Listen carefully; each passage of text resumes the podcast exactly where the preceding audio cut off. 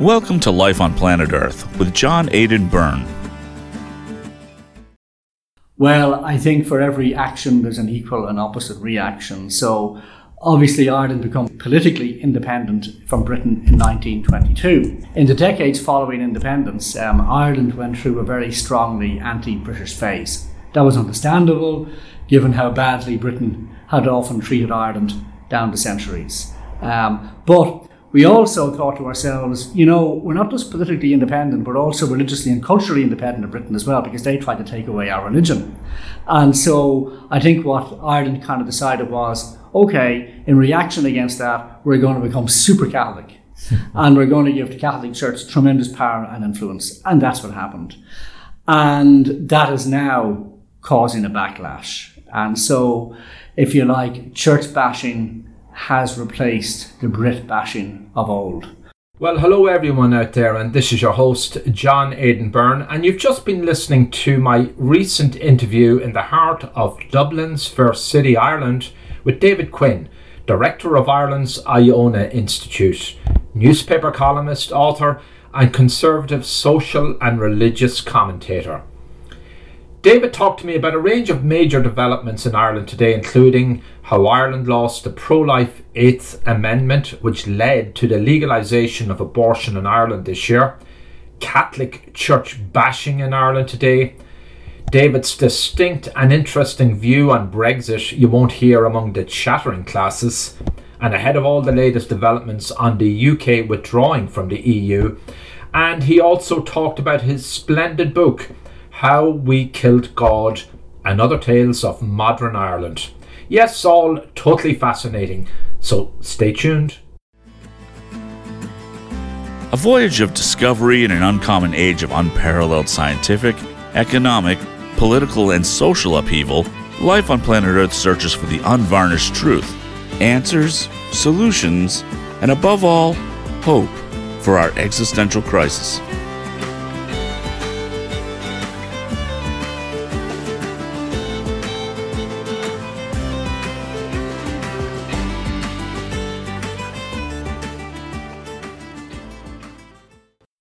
Well, I'm here with David Quinn of the Iona Institute. He's the director. He's also a well known columnist for the Sunday Times. The Iona Institute, uh, I suppose, could be described as a conservative organisation and it uh, looks very closely at the situation in Ireland. And so I want to welcome David. Tell us a little bit about your organisation. So, the Iona Institute, um, we get involved in a lot of media debates. Um, around kind of social and religious issues like right to life, marriage and the family, church and state, that kind of thing. And we are kind of very much the go to organisation for radio and TV stations when they are looking for somebody to come out and give a kind of pro Catholic and pro Christian position. Because, of course, in all the socio moral issues, um, all Orthodox conservative Christians are as one, regardless of denomination. How, how large is the organisation in terms of membership? Are you extensive? Well, I mean, it's a, I mean, in terms of staff, it's a small organisation. Uh, what we, but we have, you know, we have thousands of supporters around the country. Um, but the way we tend to operate is um, we'll find people that might be working in um, teaching or academia um, or whatever who will go out to bat for us on various programs on whatever issue is their area of expertise. And I would do a lot of the media work myself because I've been a journalist now or a newspaper, a national newspaper columnist since 1994. Well, there's been a lot of work in the last couple of years, and uh, so maybe you could take us through that. A lot of changes to Irish laws, which have surprised and shocked many people on internationally. So, um, I actually came out with a book of my columns uh, there about 18 months ago, and um, so the title of the book was um, How We Killed God and Other Tales of Modern Ireland because having had a national newspaper column since 1994, I've been kind of writing and speaking about all the enormous changes that have taken place in Ireland in all that time. And so I suppose to kind of sum it up at one level is um, Ireland, or at least its kind of official face, but also a lot of general society as well, is in massive rebellion against its Catholic legacy. What brought this about? Well, I think for every action there's an equal and opposite reaction. So obviously Ireland became politically independent from Britain in 1922. And in the decades following independence, um, Ireland went through a very strongly anti British phase. That was understandable given how badly Britain had often treated Ireland down the centuries. Um, but we also thought to ourselves, you know, we're not just politically independent, we're also religiously and culturally independent of Britain as well, because they tried to take away our religion. And so I think what Ireland kind of decided was, okay, in reaction against that, we're going to become super Catholic. and we're going to give the Catholic Church tremendous power and influence. And that's what happened. And that is now causing a backlash. And so, if you like, church bashing has replaced the Brit bashing of old. Although Brexit has brought back some of the Brit bashing too. But it's very hard now to find a politician, bar a handful, who will say anything good about the Catholic Church or our Catholic past. It is continually, continually attacked. And of course, the abuse scandals, which Americans will be very familiar with, um, also did tremendous damage to the reputation of the church. And to give some uh, historical perspective, 50s and 60s, Ireland had a lot of vocations. It was sending priests abroad because there was no room for them here. Mm. Um, religious orders flourished. Everybody was attending church. Mm. Um, it was just embedded in our life and culture. The, the, shift has been dramatic. But you see, what the Irish tend to do is um, we go all in with something and then we go all out.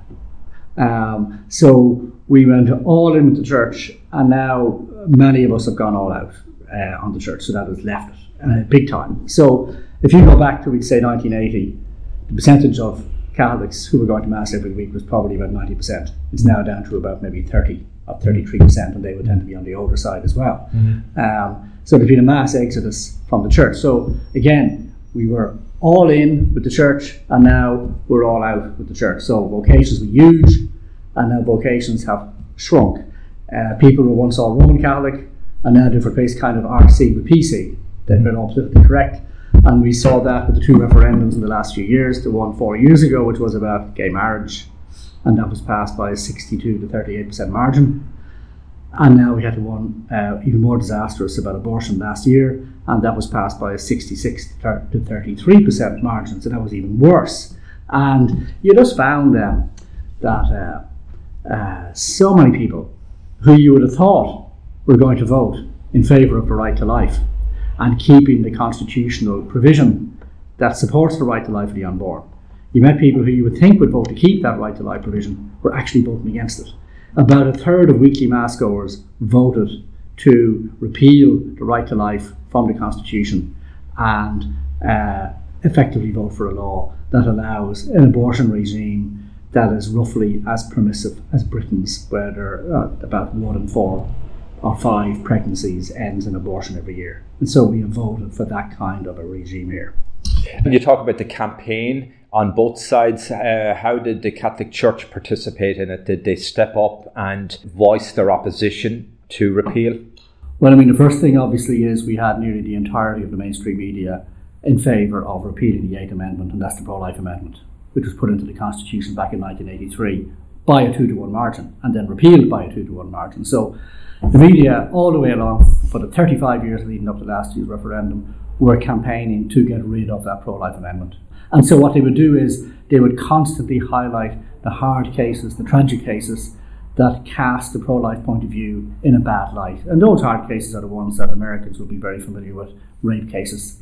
Um, cases, the so-called fetal, fetal abnormality, where a baby is diagnosed with a condition, which means it won't live long after birth, maybe only days or weeks after birth. And so these are all genuinely tragic cases, and people were kind of fooled into thinking um, that's all we're voting for. We're only voting to allow abortion in these hard cases. But in fact, what we've done is we voted for a law that permits abortion for any reason up to 12 weeks. 90% of abortions take place in the first 12 weeks, but for any reason, there's not to be any kind of health ground whatsoever and then after that on very broad health related grounds. Um, so the media very uh, carefully conditioned the public to think this was about the hard cases. And um, when we would point out that it's the pro life movement in general would point out, well, hang on a second, if we go down that path, we're not just voting for the hard cases, we're voting for anything at all. And we point out what was happening in places like America or Britain and so on. People either turned a deaf ear or simply thought we were making it up. Now, you ask about the church's role. So, you see, the church, because it's been so reputationally damaged by its past kind of over dominance and by the scandals, was in a position where if a bishop spoke out about something, it would nearly lose your votes rather than gain your votes. But we all took the view that it still had a role in convincing mass goers. So the general public, as far as the church would be concerned, lost cause. Probably do more harm than good to speak out. But mass goers, different story. So I mean, I was saying that about a third of Catholics who go to mass every week. That's still about a million people. Mm. If they had all come out and voted to keep the Eighth Amendment, the pro-life amendment, we would have won. But about 400,000 of them stayed home and about 200,000 of them voted yes. And that was just catastrophic. So there was, I mean, all the bishops spoke out in favour of the right to life. Um, a lot of priests did, but it wasn't consistent enough and it wasn't urgent enough. And I think a lot of priests were kind of scared of being um, uh, um, upbraided by and given out to by parishioners because obviously, you know, a priest is looking at all his uh, congregation of the Sunday and he's thinking, some of you may have had abortions and we have daughters and sisters who have had abortions and I don't want you to be thinking I'm harsh and judgmental and I don't want you to be coming up after Mass to give out to me for being insensitive, uh, quote unquote, about the abortion issue. So a lot of priests kind of uh, didn't really pull their weight. There's plenty of exceptions, but a lot of them really pulled their weight in the way they ought to have, in my opinion. Could we just talk generally about Ireland? It still feels like a Catholic country. I, I'm from originally from Ireland, and when I come back home, you, you still feel, and it's a bit of a cliche, I recognise, but you do feel that the, the friendliness of the people, the hospitality, the Christianity, even much different than you would get in New York City, for example. The churches are still here, obviously. There's uh, church fundraisers, and it's embedded in the culture. There's first communions and those pilgrimages. Well, there's an awful lot of what you might call cultural Catholicism about, by which I mean um, people who would still identify as Catholics. They wouldn't go to Mass much at all, but they still like to use the church for weddings and funerals, and they still like children to be baptized and to make First Holy Communion and confirmation. So there's a certain level of identification. Um, an awful lot of those kind of cultural Catholics, and as you know, that concept is very familiar in America as well. Um, an, awful lot of those, you know, cultural Catholics vote yes but they would still regard themselves as kind of spiritual. Mm-hmm. That's often the term. Well, I'm spiritual, but not very religious, because they see religion as all about the institution and, and authority and obeying, and, and they like to think of themselves being kind of free and independent people, but who haven't completely lost sight of God. Mm-hmm. So you know a lot of that in Ireland, still that kind of cultural Catholicism. I mean, it's a mixed blessing, really, because um, if you go to First Holy Communion and you witness them, an awful lot of those parents aren't practicing. They, they almost never go to Mass. The children, therefore, almost never go to Mass. And the occasion resembles more of a day out than a sacred occasion. Mm-hmm. I don't want to sound stuffy and overly pious about that, but honestly, uh, that's it resembles more, as I say, a day out. I mean, rising affluence has obviously played into how Ireland has changed in the last 20 years, mm. 30 years with our membership if, of the EU, which that also brings us to Brexit and what might happen in the in the weeks ahead. Yeah, well, I mean, I mean, I'm kind of unusual in that I kind of describe myself as a kind of Brexit agnostic almost. Um, so most Irish people are completely against Brexit and, and Britain leaving the EU. Um, I would sympathise a little bit with the motivations of the 52% who voted to leave the EU because um, the, like the slogan of that referendum was "Take back control," and they wanted to, they wanted to take back control of their laws and their lawmaking from Brussels, and take it back a little bit more control over immigration policy as well, um, and a bit more over economic policy, and so on. Now you can argue the toss on that, but I think it's a mistake to simply say that everybody who voted for Brexit is a small-minded English bigot, mm. okay, and xenophobe. I think that's uh, far too um, uh, stereotyping. Uh, the same thing goes on in America, of course. Uh, you know, people who vote um, for the Republican Party, I think there's too much stereotyping of them also goes on. The stereotyping goes both ways, of course. But anyway, Brexit, um, if there's a no deal Brexit, that is, if Britain leaves without an agreement with the EU, and particularly without a decent trade agreement, it will affect Ireland very badly because we do a load of trade, obviously, still with Britain. And even the goods we have that are bound for Europe will often go through Britain. Mm. Um, so I hope that um, if and when Britain leaves, it will be via a deal with the EU that will mean Ireland doesn't get harmed by Brexit. Well, there's great fear about a no deal Brexit and tensions in the north and south, the border issue. Mm. Is, is that a concern? Well, yes, but there's been a, a lot of scaremongering about a, retur- a, return to border posts such as would have existed uh, before the peace process. And so, you know, you get stopped by police or army at the border and car checked and all that kind of thing because that was, you know, these were the days of the troubles, as they would call the violence and the IRA and all that kind of thing.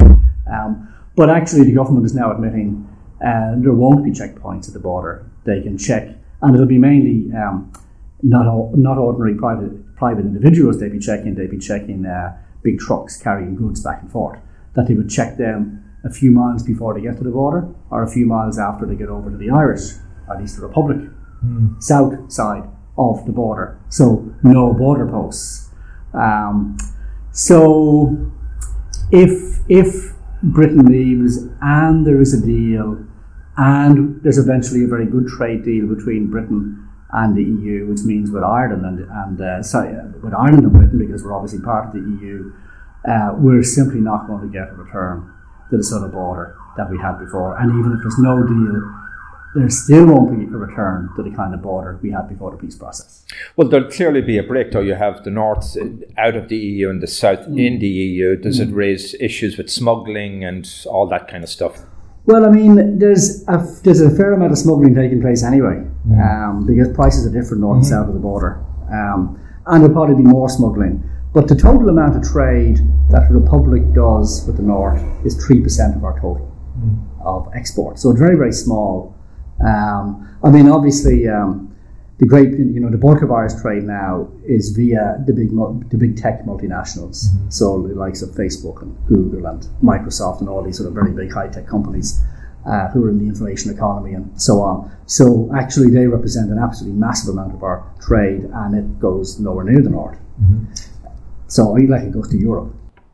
There's actually a political vacuum in the north at the moment, and uh, we've seen it on. Speaking of abortion, uh, the, the, the, possibility of abortion being legalised now in the north because of what's going on there. Can you speak to that? Okay, so I mean, even though the north of Ireland is part of the United Kingdom, like Scotland, um, it has its own local assembly. So it's a bit like the states in America. You know, you've got the federal government, and then you've got individual state senates and so on. So uh, the North of Ireland has its own local assembly, as it's called, but it's kind of its own local parliament, and it's a lot of it's allowed to make a lot of local uh, North of Ireland laws.